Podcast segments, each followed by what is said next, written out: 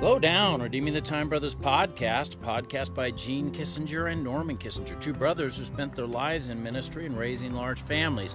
Our desire is to provide a digital place for those who long to belong. We are developing discipleship tools, distrib- distributing them across multiple platforms to bring about a rapture ready body of believers so that when Jesus Christ comes back, he'll have no trouble recognizing his own children. Tonight's night lies out of Proverbs 25 and verse 8. Go not forth hastily to strive, lest thou know not what to do in the end thereof, when thy neighbor hath put thee to shame. In words, don't rush into a situation without giving it due consideration. Think it through, pause, reflect, quiet down, slow down. Paul Chappell was uh, writing about when we got the very first person that was arrested for speeding. It was all the way back in 1899, May 20th to be exact. It was a cab driver, and he was driving an electric cab. It was an electric car, believe it or not. And a constable noticed that he was violating the speed limit. And so he gave pursuit on his bicycle, caught the man, and then incarcerated him for speeding. His violation, he was going 12 miles an hour in an 8 mile per hour zone. Hard to believe, isn't it? And then the very first ticket, though, was issued in Dayton, Ohio to a man named uh, Harry Myers was the lucky individual that received the very first speeding ticket. And was, that was in 1904.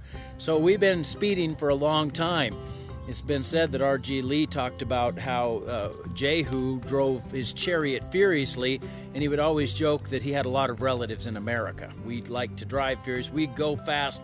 We drive fast. We live fast. We play fast. We work fast. We do everything fast. Unfortunately, fast isn't of necessity good. One of the things you'll note is you never see Jesus running in the Gospels. He doesn't run even when he's going to raise the dead and heal the sick. He walks there. He's not in a hurry, he's not rushed. And we need to somehow take note of that rhythm, that pace of grace that's there. I'm afraid we get ourselves into all kinds of grief and heartache because we're too impulsive and impetuous. We fling ourselves at things that we should uh, give, have given pause to. The old saying is that uh, fools rush in where angels fear to tread. It's a pretty good saying, and we need to think about what we're doing. I think we also need to build margin into our life. We need to build real times of rest in each day. We need to build a weekly withdrawal period where we get away from the, the cares of the world. We, we need to spend some time annually abandoning and just resting. I'm convinced we're all exhausted, and that's not a good and godly thing. We need to build rhythms of rest into our life. Let's pray.